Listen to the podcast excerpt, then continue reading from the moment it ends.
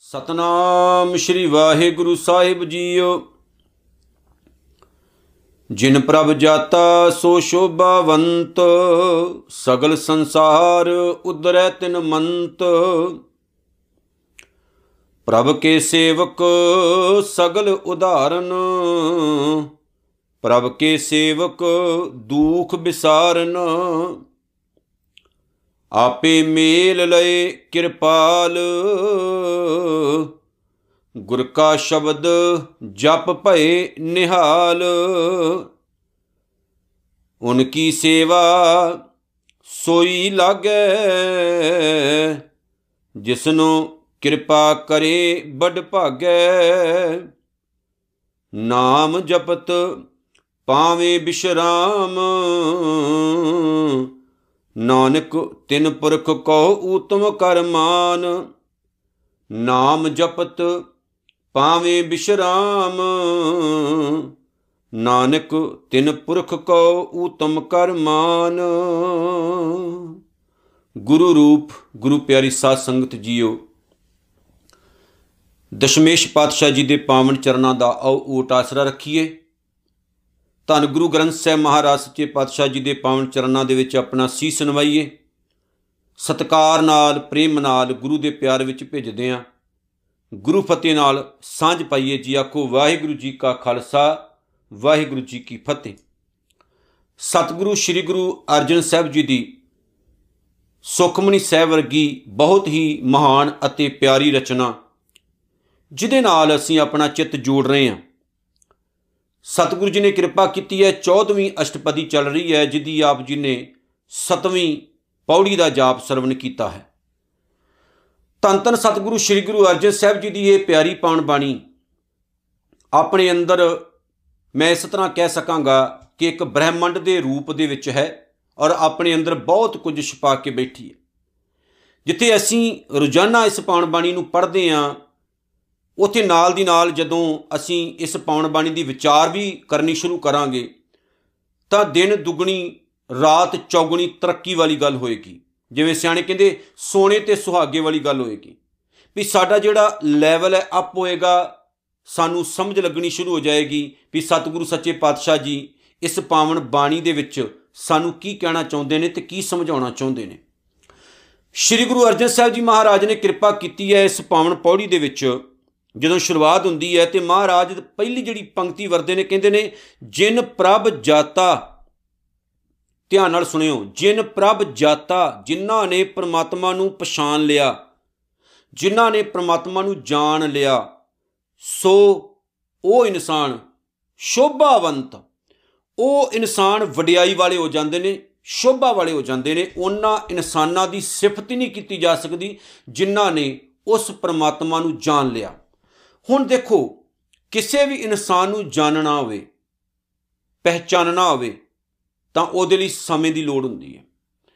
ਗੁਰਬਾਣੀ ਦਾ ਇੱਕ ਬਚਨ ਹੈ, ਜਿਨ ਹਰ ਜਾਣਿਆ, ਤਿਨੈ ਪਛਾਨਿਆ ਜਿਨਨੇ ਜਾਣਿਆ ਉਹਨੇ ਪਛਾਣਿਆ ਜਿਹਨੂੰ ਆਪਾਂ ਜਾਣਦੇ ਨਾ ਹੋਈਏ, ਉਹਦੀ ਪਛਾਣ ਔਖੀ ਹੋ ਜਾਂਦੀ। ਗੱਲ ਸਮਝਣ ਵਾਲੀ ਹੈ ਥੋੜੀ ਸਮਝਿਓ ਧਿਆਨ ਨਾਲ। ਜਿਹਨੂੰ ਜਾਣਿਆ ਨਾ ਹੋਵੇ, ਉਹਨੂੰ ਪਛਾਣਾਂਗੇ ਆਪਾਂ ਕਿੱਦਾਂ? ਕਈ ਵਾਰ ਨਾ ਸਾਨੂੰ ਜ਼ਿੰਦਗੀ ਦੇ ਵਿੱਚ ਐਸਾ ਹੁੰਦਾ ਹੈ, ਅਸੀਂ ਕਿਸੇ ਇਨਸਾਨ ਬਾਰੇ ਸੁਣਿਆ ਹੋਵੇ, ਉਹਦੀ ਵਡਿਆਈ, ਉਹਦੀ ਸ਼ੋਭਾ, ਉਹਦੇ ਗੁਣਾਂ ਬਾਰੇ, ਉਹਦੀ ਸ਼ਖਸੀਅਤ ਬਾਰੇ, ਉਹਦੀ ਕਾਬਲੇ, ਕਾਬਲੀਅਤ ਬਾਰੇ ਜਾਣਿਆ ਹੋਵੇ, ਸਾਨੂੰ ਪਤਾ ਹੋਵੇ, ਤਾਂ ਫਿਰ ਸਾਡੇ ਮਨ ਵਿੱਚ ਇੱਕ ਖਾਸ਼ ਹੁੰਦੀ ਹੈ, ਤਮੰਨਾ ਹੁੰਦੀ, ਆਪਾਂ ਉਹਨੂੰ ਮਿਲੀਏ। ਜਿੱਦਾਂ ਫੋਰ ਐਗਜ਼ਾਮਪਲ ਹੈ ਵੀ ਕੋਈ ਸਾਨੂੰ ਦੱਸ ਦਵੇ ਵੀ ਅਮਰੀਕਾ ਦੀ ਫਲਾਣੀ ਸਟੇਟ ਦੇ ਵਿੱਚ ਬਹੁਤ ਵਧੀਆ ਬੀਚਾਂ ਨੇ। ਬੜਾ ਵਧੀਆ ਵੈਦਰ ਹੈ। ਬਹੁਤ ਵਧੀਆ ਉੱਥੇ ਪਹਾੜ ਨੇ। ਗ੍ਰੀਨਰੀ ਹੈ। ਬੜਾ ਸੁਹਾਵਣਾ ਜਿਹਾ ਇਲਾਕਾ ਹੈ। ਵੀ ਉੱਥੇ ਜਾ ਕੇ ਬੜਾ ਆਨੰਦ ਆਉਂਦਾ। ਫਿਰ ਕੀ ਹੁੰਦਾ? ਅਸੀਂ ਸੁਣਿਆ ਹੁੰਦਾ। ਉਹਦੇ ਤੋਂ ਬਾਅਦ ਨਾ ਸਾਨੂੰ ਮਨ ਦੇ ਵਿੱਚ ਖਿੱਚ ਪੈਦਾ ਹੋਈ ਰਹਿੰਦੀ ਹੈ ਵੀ ਉੱਥੇ ਜਾਈਏ ਜਾਈਏ ਜਾਈਏ, ਜਾ ਕੇ ਦੇਖੀਏ ਤੁਸੀਂ ਕਿੱਦਾਂ ਦਾ ਦੇਖੀਏ। ਕਿੱਦਾਂ ਦਾ ਫਿਰ ਆਪਾਂ ਉੱਥੇ ਜਾਣਾ ਚਾਹੁੰਦੇ ਆ ਜਦੋਂ ਆਪਾਂ ਜਾਣਦੇ ਆ ਉਸ ਚੀਜ਼ ਬਾਰੇ, ਜੋ ਸਾਨੂੰ ਕਿਸੇ ਨੇ ਐ ਨਕਸ਼ਾ ਖਿੱਚ ਕੇ ਦੱਸਿਆ ਹੁੰਦਾ, ਜੋ ਆਪਾਂ ਜਾਣੇ ਫਿਰ ਉੱਥੇ, ਐ ਬਿਲਕੁਲ ਪਛਾਣ ਲੈਨੇ ਆ ਕਮਾਲ ਉਹੀ ਹੈ ਜੀ ਇਦਾਂ ਹੀ ਹੈ। ਐਦਾਂ ਸੁਣਿਆ ਸੀ। ਪਿਆਰਿਓ, ਗੁਰੂ ਦੀ ਸਾਡੇ ਉੱਤੇ ਬੜੀ ਕਿਰਪਾ ਅਸੀਂ ਰੱਬ ਨੂੰ ਨਹੀਂ ਵੇਖਿਆ। ਆਪਾਂ ਇਹਨਾਂ ਅੱਖਾਂ ਨਾਲ ਰੱਬ ਨੂੰ ਨਹੀਂ ਵੇਖਿਆ। ਪਰ ਗੁਰੂ ਨੇ ਇੱਕ ਵਾਰੀ ਨਾ ਉਹਦੇ ਸਾਰੇ ਗੁਣ ਸਾਡੀਆਂ ਅੱਖਾਂ ਦੇ ਸਾਹਮਣੇ ਰੱਖ ਦਿੱਤੇ। ਫਿਰ ਦਿਖਾ ਦਿੱਤਾ ਵੀ ਰੱਬ ਹੁੰਦਾ ਕਿਦਾਂ ਦਾ ਹੈ। ਸਾਖਸ਼ਾਤ ਰੂਪ ਦੇ ਵਿੱਚ ਹਰ ਇਨਸਾਨ ਦੇ ਅੰਦਰ ਵਸਦਾ ਹੋਇਆ ਸਾਨੂੰ ਪ੍ਰਤੀਤ ਕਰਵਾ ਦਿੱਤਾ ਵੀ ਮਾਲਕ ਹੁੰਦਾ ਕਿਦਾਂ ਦਾ, ਪਰਮਾਤਮਾ ਹੁੰਦਾ ਕਿਦਾਂ ਦਾ। ਪਰ ਇਹ ਇਹ ਚਿੱਤ ਰੱਖਿਓ, ਜਦੋਂ ਤੱਕ ਅਸੀਂ ਜਾਣਦੇ ਨਹੀਂ, ਉਦੋਂ ਤੱਕ ਪਹਿਚਾਨ ਕਰਨੀ ਔਖੀ ਹੈ ਔਰ ਉਦੋਂ ਤੱਕ ਸਮਝਣਾ ਵੀ ਬੜਾ ਔਖਾ ਤੇ ਜਿਹੜੇ ਸਮਝ ਲੈਂਦੇ ਨੇ ਉਹਨਾਂ ਦੀ ਵਡਿਆਈ ਨਹੀਂ ਕੀਤੀ ਜਾ ਸਕਦੀ। ਜਿਵੇਂ ਜਪਜੀ ਸਾਹਿਬ 'ਚ ਆਖਿਆ ਗਿਆ ਨਾ, ਮੰਨੇ ਕੀ ਗਤ ਕਹੀ ਨਾ ਜਾਏ, ਜੇ ਕੋ ਕਹੇ ਪਿਛੇ ਪਛਤਾਏ ਕਿਹੜੇ ਮੰਨੇ? ਜਿਨੇ ਵੇਖਿਆ ਉਹਨੂੰ ਜਿਨੇ ਉਹਨੂੰ ਪਿਆਰ ਕੀਤਾ, ਜਿਨੇ ਉਹਦੇ ਗੁਣਾ ਨਾਲ ਨਾ ਆਪਣੇ ਜੀਵਨ ਨੂੰ ਅੰਦਰੋਂ ਬਾਹਰੋਂ ਪਿਉ ਲਿਆ। ਇਹ ਉਹਦੀ ਗੱਲ ਹੈ। ਪਰ ਕਈ ਵਾਰ ਅਸੀਂ ਗਲਤ ਲੋਕਾਂ ਦੇ ਹੱਥ ਟੋਕੇ ਬਣ ਜਾਂਦੇ ਇਹ ਵੀ ਸੱਚ ਹੈ। ਗਲਤ ਲੋਕਾਂ ਦੇ ਢਾਹੇ ਚੜ ਜਾਂਦੇ ਆ ਗਲਤ ਲੋਕਾਂ ਦੇ ਪਿੱਛੇ ਲੱਗ ਜਾਂਦੇ ਆ ਜਿਹੜੇ ਸਾਨੂੰ ਗੁਰੂ ਤੋਂ ਤੋੜਦੇ ਐ, ਸਿੱਖੀ ਤੋਂ ਤੋੜਦੇ ਐ, ਆਪਣੇ ਨਾਲ ਜੋੜਦੇ ਐ, ਆਪਾਂ ਉਹਨਾਂ ਦੇ ਵੀ ਪਿੱਛੇ ਲੱਗ ਜਾਂਦੇ ਕਈ ਵਾਰੀ। ਹੁਣ ਵੇਖੋ, ਪੰਜਾਬ ਦੀ ਧਰਤੀ ਉੱਤੇ ਇਹਨਾਂ ਚੀਜ਼ਾਂ ਦਾ ਕਾਲ ਪਿਆ ਆ। ਕਿਹਦਾ ਭਲਾ? ਸੱਚ ਦਾ। ਔਰ ਉਸ ਪੰਜਾਬ ਦੀ ਧਰਤੀ ਉੱਤੇ ਜਿੱਥੇ ਸੱਚ ਹੀ ਸੱਚ ਹੁੰਦਾ ਸੀ, ਅੱਜ ਤੇ ਕਾਲ ਪੈ ਚੁੱਕਾ ਸੱਚ ਦਾ। ਜੇ ਪਾਉਣ ਬਾਣੀ ਚ ਕਿਹਾ ਨਾ, ਸੱਚ ਕਾਲ ਕੂੜ ਵਰਤਿਆ, ਕਲ ਕਾਲਕ ਬੇਤਾਲ। ਵੇਖਿਆ ਜਾਵੇ, ਚਾਰੇ ਪਾਸੇ ਨਾ ਡੇਰੀ ਡੇਰੇ ਡੇਰੇ ਡੇਰੇ। ਜਿੱਥੇ ਵੇਖੋ, ਇੱਥੇ ਇੱਕ ਗੁਰੂ ਆ ਜੀ, ਉੱਥੇ ਉਹ ਗੁਰੂ ਆ ਜੀ, ਇੱਥੇ ਢਿੰਗੜਾ ਗੁਰੂ ਆ, ਉੱਥੇ ਫਲਾਣਾ ਗੁਰੂ ਆ। ਸਿੱਖਾਂ ਨੇ ਜੁੜਨਾ ਤਾਂ ਸੀ ਗੁਰੂ ਗ੍ਰੰਥ ਸਾਹਿਬ ਦੇ ਨਾਲ। ਲੇਕਿਨ ਅਸੀਂ ਨਾ ਜਾਣਿਆ ਵੀ ਕਿਸੇ ਹੋਰ ਨੂੰ, ਪਛਾਣਿਆ ਵੀ ਕਿਸੇ ਹੋਰ ਨੂੰ। ਅੱਜ ਇੱਕ ਬੰਦਾ ਜੁੜਦਾ ਉਹਨਾਂ ਦੇ ਨਾਲ, ਉਹ ਪਿੰਡ ਦੇ 10 ਬੰਦਿਆਂ ਨੂੰ ਜੋੜਦਾ। 10 ਫਿਰ ਆਪਣੇ ਨਾਲ 100 ਨੂੰ ਜੋੜਦੇ ਐ। ਕਮਾਲ ਦੀ ਗੱਲ ਹੈ ਕਮਲੇ ਆਪਾਂ ਬਣੇ ਫਿਰਦੇ ਆ। ਗੁਰੂ ਗ੍ਰੰਥ ਸਾਹਿਬ ਦੀ ਪਾਉਣ ਬਾਣੀ ਨਾਲ ਨਾ ਆਪਣੇ ਪਰਿਵਾਰ ਜੋੜ ਪਾਏ ਆ, ਨਾ ਹੋਰਨਾਂ ਨੂੰ ਜੋੜ ਪਾਏ ਆ। ਅੱਜ ਸਿੱਖ ਹੀ ਸਿੱਖੀ ਤੋਂ ਦੂਰ ਜਾ ਰਹੇ ਸਿੱਖਾਂ ਨੂੰ ਸਮਝਾਓ, ਸਿੱਖ ਗੱਲ ਪੈਂਦੇ। ਜੇ ਕਹਿ ਦੋ ਇੱਕ ਵਾਰੀ ਵੀ ਰਾਧਾ ਸਵਾਮੀ ਡੇਰੇ ਦੇ ਪਿੱਛੇ ਨਹੀਂ ਲੱਗਣਾ ਆ ਸਰਸੇ ਵਾਲਿਆਂ ਤੇ ਨਹੀਂ ਜਾਣਾ ਨਿਰੰਕਾਰੀਆਂ ਤੇ ਨਹੀਂ ਜਾਣਾ, ਨੂਰ ਮੈਲੀਏ ਤੇ ਆਸ਼ੂ ਤੋਸ਼ੀਆਂ ਵਰਗੇ ਤੇ ਨਹੀਂ ਜਾਣਾ, ਉਹ ਸੇਖੋ ਕੀ ਸਾਡੇ ਗੱਲ ਪੈ ਜਾਣਗੇ? ਅਸਲ 'ਚ ਪ੍ਰੋਬਲਮ ਕਿੱਥੇ ਖੜੀ ਹੁੰਦੀ ਹੈ ਕਿ ਆਪਾਂ ਨਾ ਗੁਰੂ ਗ੍ਰੰਥ ਸਾਹਿਬ ਨੂੰ ਜਾਣਿਆ, ਨਾ ਗੁਰੂ ਗ੍ਰੰਥ ਸਾਹਿਬ ਨੂੰ ਪਛਾਣਿਆ। ਮੈਂ ਇੱਥੇ ਅੱਜ ਰੁਕਾਂਗਾ। ਨਾ ਆਪਾਂ ਗੁਰੂ ਗ੍ਰੰਥ ਸਾਹਿਬ ਨੂੰ ਜਾਣਿਆ, ਨਾ ਗੁਰੂ ਗ੍ਰੰਥ ਸਾਹਿਬ ਨੂੰ ਪਛਾਣਿਆ। ਅੱਜ ਕੋਈ ਨਾ ਬਾਹਰੋਂ ਆ ਕੇ ਸਾਨੂੰ ਕਹਿ ਦਵੇ ਵੀ ਗੁਰੂ ਨਾਨਕ ਸਾਹਿਬ ਕੌਣ ਨੇ? ਦੱਸੋ। ਸਾਨੂੰ ਐਕਸਪਲੇਨ ਕਰਨਾ ਔਖਾ ਹੋ ਜਾਣਾ। ਸਾਨੂੰ ਦੱਸਣਾ ਔਖਾ ਹੋ ਜਾਣਾ। ਸਿੱਖ ਕੌਣ ਹੁੰਦਾ? ਸਾਨੂੰ ਦੱਸਣਾ ਔਖਾ ਹੋ ਜਾਣਾ ਵੀ ਸਿੱਖ ਕੌਣ ਹੁੰਦਾ। ਵੀ ਸਿੱਖ ਉਹ ਹੁੰਦੇ, ਲੰਗਰ ਲਗਾਉਂਦੇ ਐ, ਸ਼ਬੀਲਾਂ ਲਗਾਉਂਦੇ ਐ, ਲੋਕਾਂ ਦੀ ਸੇਵਾ ਕਰਦੇ ਐ, ਇਹ ਸਿੱਖ ਹੈ ਇਹ ਇੱਕ ਪਾਰਟ ਹੈ ਸਾਨੂੰ ਕੋਈ ਅੱਜ ਪੁੱਛ ਲੈ, ਗੁਰੂ ਗ੍ਰੰਥ ਸਾਹਿਬ ਵਿੱਚ ਕੀ ਲਿਖਿਆ, ਸਿਧਾਂਤ ਕੀ ਹੈ ਸਾਨੂੰ ਚੋਣਵੀਆਂ ਗੱਲਾਂ ਦਾ ਵੀ ਨਹੀਂ ਪਤਾ। ਦੱਸਣੀਆਂ ਔਖੀਆਂ ਹੋ ਜਾਣੀਆਂ, ਕਿਉਂਕਿ ਆਪਾਂ ਕੋਈ ਜਾਣ ਪਛਾਣ ਰੱਖੀ ਨਹੀਂ ਆਪਣੇ ਗੁਰੂ ਦੇ ਨਾਲ। ਆਪਾਂ ਧੁਰ ਅੰਦਰ ਤੋਂ ਜੁੜੇ ਨਹੀਂ, ਆਪਾਂ ਟੁੱਟੇ ਹੋਏ ਇੱਕ ਸਾਈਡ ਤੇ। ਸੋ ਆਪਾਂ ਅਸਾਈਨਮੈਂਟ 'ਚ ਸੰਬੰਧ ਰੱਖਿਆ ਹੀ ਨਹੀਂ ਗੁਰੂ ਨਾਲ। ਤੇ ਜੇ ਆਪਾਂ ਅੱਜ ਦੱਸਣ ਦੀ ਕੋਸ਼ਿਸ਼ ਕਰ ਰਹੇ ਹਾਂ, ਕਈ ਲੋਕ ਸਾਡੇ ਗੱਲ ਪੈ ਜਾਂਦੇ। ਵੀ ਦੱਸਦੇ ਵੀ ਤੁਸੀਂ ਕਿਉਂ? ਜਿਵੇਂ ਗੁਰੂ ਅਰਜਨ ਸਾਹਿਬ ਨੇ ਕਿਹਾ ਨਾ, ਜਿਸ ਇਨਸਾਨ ਨੇ ਪ੍ਰਮਾਤਮਾ ਨੂੰ ਜਾਣਿਆ, ਉਹਦੀ ਵਡਿਆਈ ਨਹੀਂ ਕੀਤੀ ਜਾ ਸਕਦੀ। ਮੈਂ ਇਹ ਗੱਲ ਕਹਾਂਗਾ ਜਿਸ ਬੰਦੇ ਨੇ ਗੁਰੂ ਗ੍ਰੰਥ ਸਾਹਿਬ ਨੂੰ ਜਾਣ ਲਿਆ ਨਾ, ਉਸ ਬੰਦੇ ਵਰਗਾ ਬੰਦਾ ਹੀ ਦੁਨੀਆ ਵਿੱਚ ਹੋਰ ਕੋਈ ਨਹੀਂ, ਜਿਹਨੇ ਜਾਣ ਲਿਆ। ਪਰ ਜਿਹੜੇ ਕਮਲੇ ਬਣੇ ਰਹੇ ਪੂਰੀ ਜ਼ਿੰਦਗੀ, ਉਹਨਾਂ ਦੀ ਦੱਸੋ ਕੀ ਗੱਲ ਕਰੀਏ? ਪੂਰੀਆਂ ਜ਼ਿੰਦਗੀਆਂ ਹੀ ਆਪਾਂ ਕੱਢ ਦਿੰਨੇ ਆ ਸਗਲ ਸੰਸਾਰ ਉਧਰੈ ਤਿੰਨ ਮੰਤ, ਉਸ ਇਨਸਾਨ ਦੇ ਉੱਤੇ ਇੰਨੀ ਕੋ ਕਿਰਪਾ ਹੋ ਜਾਂਦੀ ਆ ਮਾਲਕ ਦੀ ਕਿ ਉਹਦੇ ਬਚਨਾਂ 'ਚ ਪਾਵਰ ਆ ਜਾਂਦੀ, ਸ਼ਕਤੀ ਆ ਜਾਂਦੀ, ਤਾਕਤ ਆ ਜਾਂਦੀ। ਭਾਵ ਕਿ ਉਹ ਆਪ ਉੱਚੇ ਜੀਵਨ ਵਾਲਾ ਹੋ ਜਾਂਦਾ ਤੇ ਉਹ ਜਿੱਥੇ ਜਾਂਦਾ ਉੱਥੇ ਚੰਗੀਆਂ ਗੱਲਾਂ ਦੱਸਦਾ, ਚੰਗੇ ਪਾਸੇ ਲੋਕਾਂ ਨੂੰ ਲਾਉਂਦਾ ਔਰ ਉਹਨਾਂ ਦੇ ਉਪਦੇਸ਼ ਨਾਲ, ਮੰਤ ਭਾਵ ਉਪਦੇਸ਼, ਉਹਨਾਂ ਦੇ ਮੰਤ ਨਾਲ ਦੁਨੀਆ ਦਾ ਵੀ ਭਲਾ ਹੁੰਦਾ। ਹੁਣ ਜਿਹੜਾ ਆਪ ਸੁਧਰਿਆ, ਉਹ ਤਾਂ ਸੁਧਾਰੇਗਾ ਹੀ। ਤੇ ਜਿਹੜਾ ਆਪ ਗੰਦਾ ਹੈ, ਉਹ ਦੁਨੀਆ ਨੂੰ ਲਬੇੜੇਗਾ ਹੀ। ਜਿਵੇਂ ਇੱਕ ਲਿਬੜੀ ਹੋਈ ਮੱਝ ਪੂਰੇ ਪਿੰਡ ਨੂੰ ਲਬੇੜ ਦਿੰਦੀ, ਇਸ ਤਰ੍ਹਾਂ ਹੀ ਇੱਕ ਗਲਤ ਇਨਸਾਨ ਬਹੁਤ ਵੱਡਾ ਨੁਕਸਾਨ ਕਰ ਜਾਂਦਾ। ਸਤਿਗੁਰੂ ਕਹਿੰਦੇ ਨੇ, ਪ੍ਰਭ ਕੇ ਸੇਵਕ ਸਗਲ ਉਦਾਹਰਣ, ਪਰਮਾਤਮਾ ਨੂੰ ਪਿਆਰ ਕਰਨ ਵਾਲੇ ਜਿਹੜੇ ਹੁੰਦੇ ਨੇ ਨਾ ਉਹਨਾਂ ਵਿੱਚ ਇੰਨੀ ਕੁ ਤਾਕਤ ਆ ਜਾਂਦੀ ਹੈ ਬਹੁਤ ਸਾਰੇ ਲੋਕਾਂ ਨੂੰ ਬਚਾ ਲੈਂਦੇ ਨੇ। ਮਾੜੇ ਪਾਸੇ ਜਾਣ ਤੋਂ। ਹੁਣ ਤੁਸੀਂ ਇਤਿਹਾਸ ਪੜ੍ਹ ਕੇ ਵੇਖ ਲਓ ਆਪਣਾ। ਕਿੰਨੇ ਲੋਕਾਂ ਨੂੰ ਗੁਰੂ ਨਾਨਕ ਸਾਹਿਬ ਨੇ ਸੱਚ, ਸੱਚੇ ਮਾਰਗ ਨਾਲ ਜੋੜਿਆ। ਫੋਰ ਐਗਜ਼ਾਮਪਲ ਮੈਂ ਦੱਸਦਾ, ਹੁਣ ਤੁਸੀਂ ਉਸ ਪਾਸੇ ਕਦੀ ਜਾਣ ਬਾਰੇ ਸੋਚਿਆ ਹੀ ਨਹੀਂ ਹੋਣਾ। ਹੁਣ ਸਾਨੂੰ ਇਹ ਤਾਂ ਪਤਾ ਹੈ ਵੀ ਸੱਜਣ ਠੱਗ ਕੌਣ ਸੀ? ਵੀ ਤੁਲੰਬੇ ਸ਼ਹਿਰ ਦਾ ਰਹਿਣ ਵਾਲਾ ਸੀ। ਜਿਹੜਾ ਅੱਜ ਪਾਕਿਸਤਾਨ ਦੇ ਵਿੱਚ ਹੈ ਤੁਲੰਬਾ ਸ਼ਹਿਰ। ਉੱਥੇ ਉਹਨੇ ਆਪਣੀ ਸਰਾਂ ਬਣਾਈ ਸੀ। ਪਹਿਲਾਂ ਪਹਿਲਾਂ ਬੰਦਾ ਚੰਗਾ ਸੀ, ਆਪਣੇ ਚਾਚੇ ਦੇ ਨਾਲ ਰਲ ਕੇ ਸੇਵਾ ਕਰਦਾ ਸੀ ਹੌਲੀ ਹੌਲੀ ਇਹਦੇ ਮਨ 'ਚ ਬੇਈਮਾਨੀ ਆ ਗਈ, ਇਹ ਕਾਤਲ ਹੋ ਗਿਆ ਔਰ ਬਹੁਤ ਸਾਰੇ ਲੋਕਾਂ ਨੂੰ ਇਹਨੇ ਮਾਰਿਆ। ਲੁੱਟਿਆ ਤੇ ਲੁੱਟ-ਲੁੱਟ ਕੇ ਆਪਣੇ ਘਰ ਭਰੇ ਤੇ ਬਾਹਰੋਂ ਬਾਹਰੋਂ ਇਹ ਬਹੁਤ ਸਾਫ਼ ਸੁਥਰਾ ਸੀ, ਪਰ ਅੰਦਰੋਂ ਇਹਦੇ ਵਿੱਚ ਬਹੁਤ ਮੈਲ ਸੀ। ਤੇ ਗੁਰੂ ਨਾਨਕ ਸਾਹਿਬ ਉਹਦੇ ਕੋਲ ਗਏ, ਉਹਨੂੰ ਸੁਧਾਰਿਆ। ਹੁਣ ਐਗਜ਼ਾਮਪਲ ਮੈਂ ਦੇਣਾ, ਜੇ ਗੁਰੂ ਨਾਨਕ ਸਾਹਿਬ ਜਾਂਦੇ ਹੀ ਨਾ ਤਾਂ, ਜੇ ਜਾਂਦੇ ਹੀ ਨਾ ਤਾਂ ਉਹਨੇ ਕਿੰਨੇ ਹੋਰ ਲੋਕਾਂ ਨੂੰ ਮਾਰਨਾ ਸੀ। ਕਿੰਨੇ ਹੋਰ ਲੋਕਾਂ ਦਾ ਕਤਲ ਕਰਨਾ ਸੀ? ਕਿੰਨੇ ਹੋਰ ਉਹਨੇ ਹੱਸਦੇ ਵਸਦੇ ਘਰ ਉਜਾੜਨੇ ਸੀ? ਕਿੰਨਿਆਂ ਦੇ ਪਤੀ ਮਾਰਨੇ ਸੀ? ਕਿੰਨੀਆਂ ਮਾਵਾਂ ਦੇ ਪੁੱਤ ਮਾਰਨੇ ਸੀ? ਕਿੰਨੇ ਬੱਚਿਆਂ ਦੇ ਪਿਓ ਮਾਰਨੇ ਸੀ? ਕਿੰਨਾ ਵੱਡਾ ਉਹਨੇ ਹੋਰ ਗੁਨਾਹ ਸਮਾਜ ਦਾ ਕਰਨਾ ਸੀ? ਤੇ ਜਦੋਂ ਸਤਿਗੁਰ ਨੇ ਉਹਨੂੰ ਸੱਚ ਸਮਝਾਇਆ, ਉਸ ਬੰਦੇ ਨੇ ਕਿੰਨੀ ਤੌਬਾ ਕੀਤੀ ਹੋਵੇਗੀ, ਕਿੰਨਾ ਪਛਤਾਇਆ ਹੋਵੇਗਾ ਉਹ ਵੀ ਸੱਚਿਆ ਪਾਤਸ਼ਾਹ ਬੜੇ ਟਾਈਮ ਤੇ ਆਏ ਹੋ, ਪਤਾ ਨਹੀਂ ਮੈਂ ਕੀ ਕਰ ਜਾਣਾ ਸੀ। ਜਿਹੜਾ ਬੰਦਾ ਅੰਨਾ ਹੋ ਜਾਂਦਾ ਨਾ, ਪਤਾ ਨਹੀਂ ਹੁੰਦਾ, ਉਹਨੂੰ ਪਤਾ ਨਹੀਂ ਲੱਗਦਾ ਉਹ ਕੀ ਕਰ ਰਿਹਾ ਹੁੰਦਾ। ਕਈ ਵਾਰ ਗਲਤ ਕੰਮ ਤੇ ਗਲਤ ਗਲਤ ਕੰਮ ਤੇ ਗਲਤ ਗਲਤ ਕੰਮ ਤੇ ਗਲਤ ਹੋਈ ਜਾਂਦੇ ਫਿਰ। ਗਲਤ ਕੰਮ ਤੇ ਗਲਤ ਹੋਈ ਜਾਂਦੇ ਫਿਰ। ਫਿਰ ਉਹਨੇ ਤੌਬਾ ਕੀਤੀ, ਮਾਲਕਾ ਪਤਾ ਨਹੀਂ ਮੈਂ ਤੂੰ ਹੋ ਕੀ ਜਾਣਾ ਸੀ ਆਉਣ ਵਾਲੇ ਸਮੇਂ 'ਚ, ਪਤਾ ਨਹੀਂ ਮੈਂ ਕੀ ਕਰ ਦੇਣਾ ਸੀ। ਪਰ ਤੂੰ ਮੈਨੂੰ ਸੱਚਾ ਰਸਤਾ ਦੱਸਿਆ, ਸਹੀ ਮਾਰਗ ਉਤੇ ਤੋਰਿਆ। ਭੂਮੀਏ ਚੋਰ ਕੋਲ ਗੁਰੂ ਨਾਨਕ ਸਾਹਿਬ ਨਾ ਜਾਂਦੇ ਤਾਂ। ਸੋਚੋ, ਸਮਾਜ ਦਾ ਕਿੰਨਾ ਨੁਕਸਾਨ ਕਰਨਾ ਸੀ ਉਹਨੇ ਹੋਰ? ਜੇ ਗੁਰੂ ਨਾਨਕ ਸਾਹਿਬ ਮਹਾਰਾਜ ਸੱਚੇ ਪਾਤਸ਼ਾਹ ਜਿਹਨੂੰ ਆਪਾਂ ਕੌੜਾ ਰਾਖਸ਼ ਕਹਿੰਦੇ ਆਪਣਾ ਇਹ ਸੋਚਿਓ, ਰਾਖਸ਼ ਕਹਿਣਾ ਹੀ ਗਲਤ ਹੈ। ਰਾਖਸ਼ ਨਹੀਂ ਸੀ ਉਹ। ਮੈਂ ਕਹਿੰਦਾ ਪਹਿਲਾਂ ਵੀ ਕਿਹਾ ਸੀ, ਰਾਖਸ਼ ਦਾ ਮਤਲਬ ਰੱਖਿਆ ਕਰਨ ਵਾਲਾ ਹੁੰਦਾ, ਪਰ ਜਿਹੜੀ ਰਾਖਸ਼ ਦੀ ਤਸਵੀਰ ਦਿਖਾਈ ਗਈ ਪਤਾ ਕੀ ਹੈ? ਰਾਖਸ਼ ਜਿਹੜਾ ਬਹੁਤ ਗੁਨਾਹਗਾਰ ਬੰਦਾ ਹੋਵੇ, ਕਾਤਲ ਹੋਵੇ, ਧਾੜਵੀ ਹੋਵੇ, ਜਿਹਦੀ ਸ਼ਕਲ ਬਦਸੂਰਤ ਹੋਵੇ ਉਸ ਸਮਾਜ ਵਿੱਚ ਉਹਨੂੰ ਰਾਖਸ਼ ਆਖਿਆ ਜਾਂਦਾ। ਰਾਖਸ਼। ਇਹਦਾ ਰਾਵਣ ਨੂੰ ਵੀ ਆਖਿਆ ਗਿਆ ਸੀ, ਇੰਨਾ ਨੇਕ ਇਨਸਾਨ ਸੀ। ਗੁਰੂ ਨਾਨਕ ਸਾਹਿਬ ਨੇ ਉਹਨੂੰ ਸਹੀ ਸੇਧ ਦਿੱਤੀ ਸੀ। ਜੇ ਨਾ ਜਾਂਦੇ, ਤਾਂ ਪਤਾ ਨਹੀਂ ਹੋਰ ਕੀ ਕੁਛ ਉਹਨੇ ਦੁਨੀਆ 'ਚ ਕਰ ਜਾਣਾ ਸੀ। ਸੋ ਮੈਂ ਤੁਹਾਨੂੰ ਉਧਰ ਲੈ ਕੇ ਜਾ ਰਿਹਾ, ਜਦੋਂ ਕਿਸੇ ਦਾ ਜੀਵਨ ਸੁਧਰਦਾ ਤੇ ਪਤਾ ਨਹੀਂ ਹੋਰ ਉਹ ਕਿੰਨਿਆਂ ਦੇ ਸੁਧਾਰਦਾ ਹੈ। ਪਰ ਉਹਨੂੰ ਸੁਧਾਰਨ ਦੇ ਲਈ ਗੁਰੂ ਦੀ ਲੋੜ ਹੁੰਦੀ ਹੈ। ਕੌਣ ਸੁਧਾਰਦਾ? ਸਤਿਗੁਰੂ। ਫਿਰ ਉਹਨੂੰ ਸਤਿਗੁਰੂ ਸੁਧਾਰਦਾ ਹੈ, ਸਹੀ ਮਾਰਗ ਉਤੇ ਤੋਰਦਾ ਹੈ।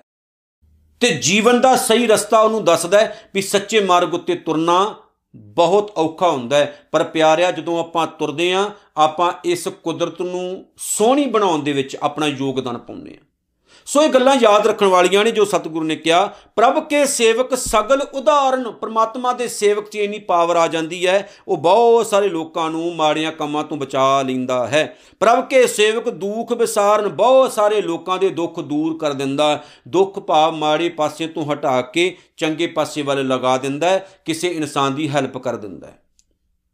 ਉਹਦੇ ਨਾਲ ਬਚਣਾ 'ਚ ਪਾਵਰ ਹੁੰਦੀ ਹੈ। ਆਪਣੀ ਜ਼ਿੰਦਗੀ ਦੇ ਵਿੱਚ ਕਦੇ ਤੁਸੀਂ ਨੋਟ ਕਰਿਓ, ਤੁਹਾਡੀ ਜ਼ਿੰਦਗੀ ਦੇ ਵਿੱਚ ਬਹੁਤ ਸਾਰੇ ਐਸੇ ਲੋਕ ਆਉਣਗੇ ਜਿਹੜੇ ਤੁਹਾਡੇ ਮਾਨਸਿਕ ਲੈਵਲ ਨੂੰ ਹੇਠਾਂ ਸੁੱਟਣ ਦਾ ਕੰਮ ਕਰਦੇ। ਤੁਸੀਂ ਦੁਖੀ ਹੋਵੋਗੇ ਨਾ, ਉਹਨਾਂ ਨੇ ਤੁਹਾਨੂੰ ਹੋਰ ਦੁਖੀ ਕਰਨਾ। ਜਿਸ ਤਰ੍ਹਾਂ ਕਿਸੇ ਦੇ ਘਰ ਦੇ ਵਿੱਚ ਮੌਤ ਹੋ ਜਾਏ, ਜਵਾਨ ਪੁੱਤ ਮਰ ਜਾਏ। ਉੱਥੇ ਆ ਕੇ ਨਾ ਉਹਨਾਂ ਨੂੰ ਤਰਵਾਸ ਨਹੀਂ ਦੇਣਾ ਹੁੰਦਾ। ਉੱਥੇ ਆ ਕੇ ਉਹਨਾਂ ਨੇ ਹੋਰ ਉਹਨੂੰ ਰਵਾਉਣਾ। ਆਪਾਂ ਕੀ ਪਿੰਡਾਂ 'ਚ ਦੇਖਦੇ ਨਾ, ਚੰਗੇ ਭਲੇ ਸਾਰੇ ਬੈਠੇ ਹੁੰਦੇ। ਪਹਿਲਾਂ ਤਾਂ ਉਹ ਜਦੋਂ ਬੱਸ ਤੋਂ ਉਤਰਦੀਆਂ ਨੇ ਬੀਬੀਆਂ, ਜਿਉਂ ਗੁਰਬਾਣੀ ਚ ਆਖਿਆ, ਤੁਸੀਂ ਰੋਵੋ, ਰੋਵਣ ਆਈ ਹੋ, ਝੂਠ ਮੁੱਠੀ ਸੰਸਾਰੇ। ਹੈ ਤਾਂ ਝੂਠਾ ਹੀ ਰੋਣਾ। ਕਦੇ ਨੋਟ ਕਰਿਓ, ਬਸ ਤੋਂ ਉਤਰਨਗੇ ਬੀਬੀਆਂ ਸਾਰੀਆਂ। ਇਹ ਬਿਲਕੁਲ ਹਸੂ ਹਸੂ ਕਰਦੇ ਚਿਹਰੇ ਹੋਣਗੇ ਸਾਰੀ ਇੱਕ ਦੂਜੇ ਨਾਲ ਮਜ਼ਾਕ ਕਰੀ ਹੋਣਗੇ ਸਭ ਆਪਣੀ ਜਗ੍ਹਾ ਤੇ ਠੀਕ ਹੋਣਗੇ। ਜਦੋਂ ਉਹਨਾਂ ਨੇ ਘਰ ਦੇ ਨੇੜੇ ਆਉਣਾ, ਮੈਂ ਆਪਣੀ ਅੱਖੀ ਪਿੰਨਾਂ 'ਚ ਦੇਖਿਆ, ਘਰ ਦੇ ਨੇੜੇ ਆਉਣਾ, ਸਾਰੀਆਂ ਬੀਬੀਆਂ ਨੇ ਘੁੰਡ ਕੱਢ ਲੈਣੇ ਚਿੱਟੇ ਚਿੱਟੀਆਂ ਚੁੰਨੀਆਂ ਲਈਆਂ ਹੋਣੀਆਂ ਪਰ ਉੱਥੋਂ ਹੀ ਸ਼ੁਰੂ, ਹਾਏ, ਮਰ ਕੇ ਹਾਏ, ਲੁੱਟ ਕੇ ਐਦਾਂ ਉੱਚੀ ਉੱਚੀ। ਉੱਥੇ ਨਾ ਘਰਾਂ ਦੇ ਵਿੱਚ ਚੰਗੇ ਭਲੇ ਸਾਰੇ ਬੈਠੇ ਹੁੰਦੇ ਨੇ, ਆਉਂਦਿਆਂ ਸਾਰੀ ਰੋਣਾ ਧੋਣਾ ਸ਼ੁਰੂ ਹੋ ਜਾਂਦਾ।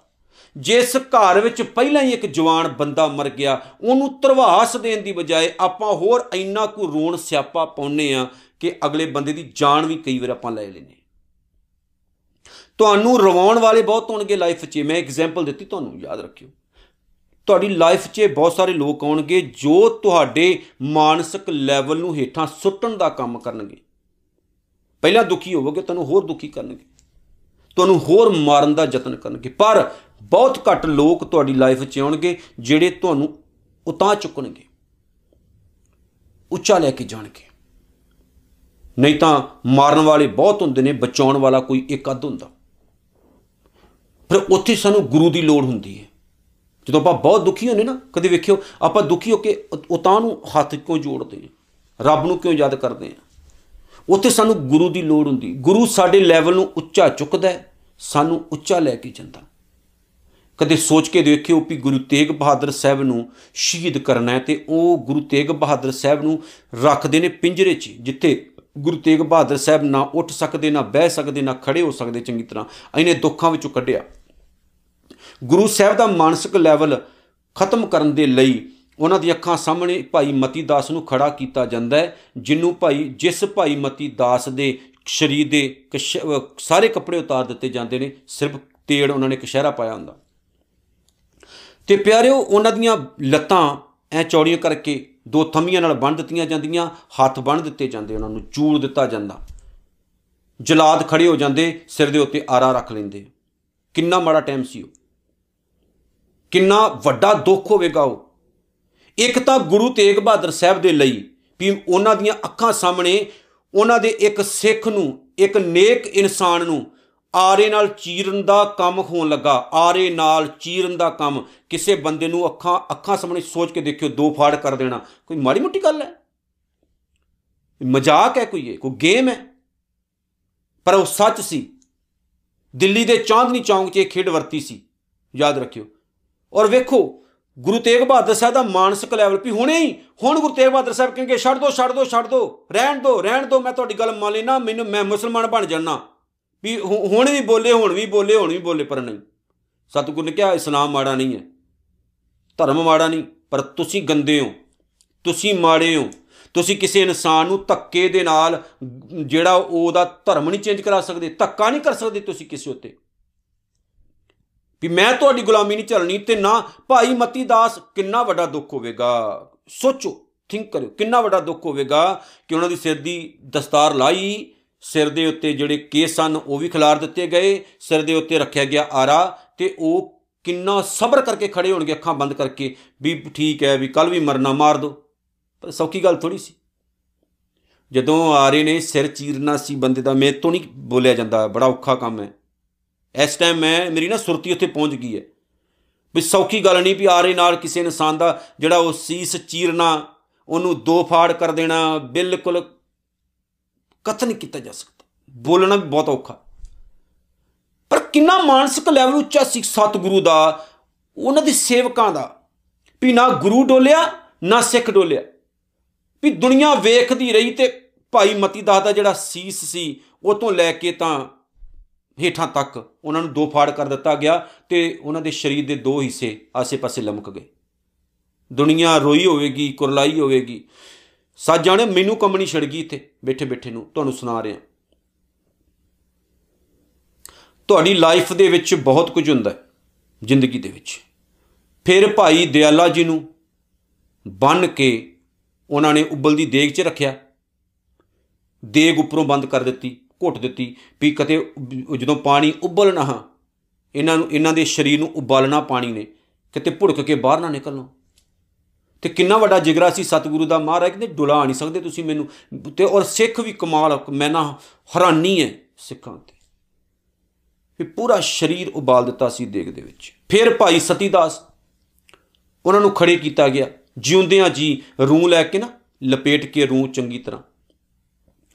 ਤੇ ਚੰਗੀ ਤਰ੍ਹਾਂ ਬੰਨ ਕੇ ਰੂਹ ਦੇ ਵਿੱਚ ਉਹਨਾਂ ਨੂੰ ਸਿਰ ਤੋਂ ਲੈ ਕੇ ਪੈਰਾਂ ਤੱਕ। ਤੇ ਜਿਉਂਦਿਆਂ ਜੀ ਉਹਨਾਂ ਨੂੰ ਅੱਗ ਲਗਾਉਣ ਦਾ ਕੰਮ ਹੋਇਆ। ਅੱਗ ਲਗਾ ਦਿੱਤੀ ਜਿਉਂਦਿਆਂ ਜੀ। ਮਾੜੀ ਮੋਟੀ ਗਲਤ ਹੋਈ 1675 ਵਿੱਚ ਇਹ ਸਭ ਕੁਝ ਹੋਇਆ। ਨਵੰਬਰ ਦੇ ਮਹੀਨੇ।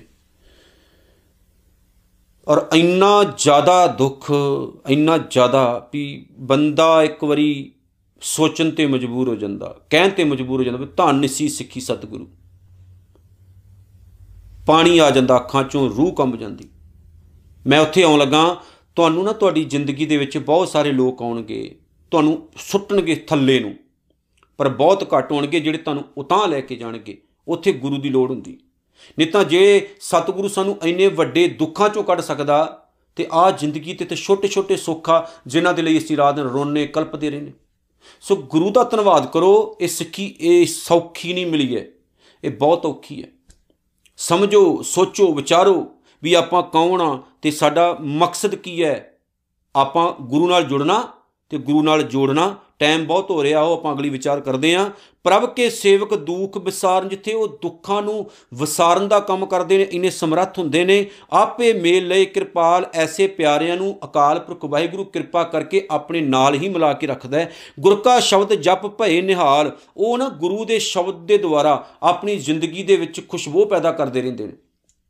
ਖੇੜੇ ਰਹਿੰਦੇ ਨੇ। ਉਹਨਾਂ ਦੇ ਅੰਦਰ ਗੁਰੂ ਦਾ ਸ਼ਬਦ ਵਸ ਜਾਂਦਾ, ਫਿਰ ਉਹ ਨਿਹਾਲ ਹੋਏ ਰਹਿੰਦੇ ਨੇ, ਖੁਸ਼ ਰਹਿੰਦੇ ਨੇ, ਖੇੜੇ ਰਹਿੰਦੇ ਫੁੱਲਾਂ ਵਾਂਗੂ। ਉਹਨਾਂ ਕੀ ਸੇਵਾ ਸੋਈ ਲੱਗੇ ਪਰ ਐਸੇ ਰੱਬ ਦੇ ਪਿਆਰਿਆਂ ਦੇ ਚਰਨ ਪੂਜਣੇ, ਉਹਨਾਂ ਦੀ ਸੇਵਾ ਵਿੱਚ ਲੱਗਣਾ, ਉਹਨਾਂ ਦੇ ਨੇੜੇ ਹੋਣਾ, ਇਹ ਵੀ ਕੋਈ ਸੌਖੀ ਗੱਲ ਨਹੀਂ ਹੈ। ਕਿਤੇ ਚੰਗੇ ਭਾਗ ਹੋਣ ਤਾਂ ਬੰਦਾ ਇਹੋ ਜਿਹੇ ਇਨਸਾਨਾਂ ਦੇ ਨੇੜੇ ਲੱਗਦਾ। ਜਿਸ ਨੂੰ ਕਿਰਪਾ ਕਰੇ, ਬੜਭਾਗੈ, ਜਿਹਦੇ ਉੱਤੇ ਪ੍ਰਮਾਤਮਾ ਆਪ ਕਿਰਪਾ ਕਰਕੇ ਉਹਦੇ ਭਾਗ ਜਗਾ ਦੇਵੇ ਤੇ ਐਸੇ ਪਿਆਰਿਆਂ ਦੀ ਸੰਗਤ ਮਿਲਦੀ ਹੈ। ਨਾਮ ਜਪਤ ਪਾਵੇਂ ਵਿਸ਼ਰਾਮ ਫਿਰ ਉਹ ਜਿਹੜੇ ਸੇਵਕ ਹੁੰਦੇ ਨੇ, ਨਾਮ ਜਪ ਕੇ ਕਿਸੇ ਵੱਖਰੀ ਅਡੋਲ ਅਵਸਥਾ ਵਿੱਚ ਟਿਕ ਜਾਂਦੇ ਨੇ। ਉਹਨਾਂ ਦੀ ਅਵਸਥਾ ਬੜੀ ਉੱਚੀ ਹੁੰਦੀ ਹੈ। ਅਡੋਲ ਅਵਸਥਾ ਵਿੱਚ ਟਿਕ ਜਾਂਦੇ ਜਿੱਥੇ ਦੁਨੀਆ ਕੋਈ ਉਹਨਾਂ ਨੂੰ ਡੁਲਾ ਨਾ ਸਕੇ। ਨਾਨਕ, ਤਿੰਨ ਪੁਰਖ ਕਉ। ਸਤਿਗੁਰੂ ਗੁਰੂ ਅਰਜਨ ਸਾਹਿਬ ਕਹਿੰਦੇ ਨੇ, ਉਹਨਾਂ ਮਨੁੱਖਾਂ ਨੂੰ ਊਤਮ ਕਰਮਾਨ ਬੜੇ ਉੱਚੇ ਸਮਝੋ, ਜਿਨ੍ਹਾਂ ਉੱਤੇ ਮਾਲਕ ਦੀ ਇੰਨੀ ਕਿਰਪਾ ਹੁੰਦੀ। ਬੜੇ ਉੱਚੇ ਹੁੰਦੇ ਨੇ ਉਹ। ਪਰ ਉਹ ਇੰਨੇ ਕੁੱਚੇ ਹੋ ਜਾਂਦੇ ਆ ਕਿ ਉਹਨਾਂ ਤੱਕ ਪਹੁੰਚਣਾ ਵੀ ਬੜਾ ਔਖਾ ਹੁੰਦਾ। ਪਰ ਕਮ ਸੇ ਕਮ ਉਹਨਾਂ ਵੱਲ ਵੇਖ ਕੇ ਚਲੋ ਰੀਸ ਹੀ ਕਰ ਲਓ ਉਹਨਾਂ ਦੀ। ਰੀਸ ਕਰਕੇ ਤੁਰੀਏ ਤੇ ਸਹੀ, ਸੱਚੇ ਮਾਰਗ ਉਤੇ ਚੰਗੇ ਪਾਸੇ, ਤਾਂ ਕਿ ਜਿਹੜਾ ਸਾਡਾ ਜੀਵਨ ਹੈ, ਉਹ ਪਾਕ ਪਵਿੱਤਰ ਬਣੇ, ਚੰਗੇ ਪਾਸੇ ਆਪਾਂ ਲੱਗੀ। ਇਤਨੀਆਂ ਬੇਨਤੀਆਂ ਸਵੀਕਾਰ ਕਰਿਓ, ਭੁੱਲ ਚੁੱਕ ਦੀ ਖਿਮਾ ਜੀ। 14ਵੀਂ ਅਸ਼ਟਪਦੀ ਦੀ 7ਵੀਂ ਪੌੜੀ ਦੀ ਵਿਚਾਰ ਆਵ ਜੀ ਨੇ ਸਰਵਣ ਕੀਤੀ ਹੈ। ਇਸ ਅਸ਼ਟਪਦੀ ਦੀ ਇੱਕ ਵੀਡੀਓ ਹੋਰ ਬਣੇਗੀ। 8ਵਾਂ ਜਿਹੜਾ ਪਾਠ ਹੈ 8ਵੀਂ ਪੌੜੀ, ਉਹਦੇ ਵਿੱਚ ਆਉਣ ਵਾਲੇ ਸਮੇਂ 'ਚ ਵਿਚਾਰ ਕਰਾਂਗੇ। ਨਾਨਕ ਨਾਮ ਚੜ੍ਹਦੀ ਕਲਾ, ਤੇਰੇ ਪਾਣੀ ਸਰਬੱਤ ਦਾ ਭਲਾ। ਵਾਹਿਗੁਰੂ ਜੀ ਕਾ ਖਾਲਸਾ, ਵਾਹਿਗੁਰੂ ਜੀ ਕੀ ਫਤਿਹ।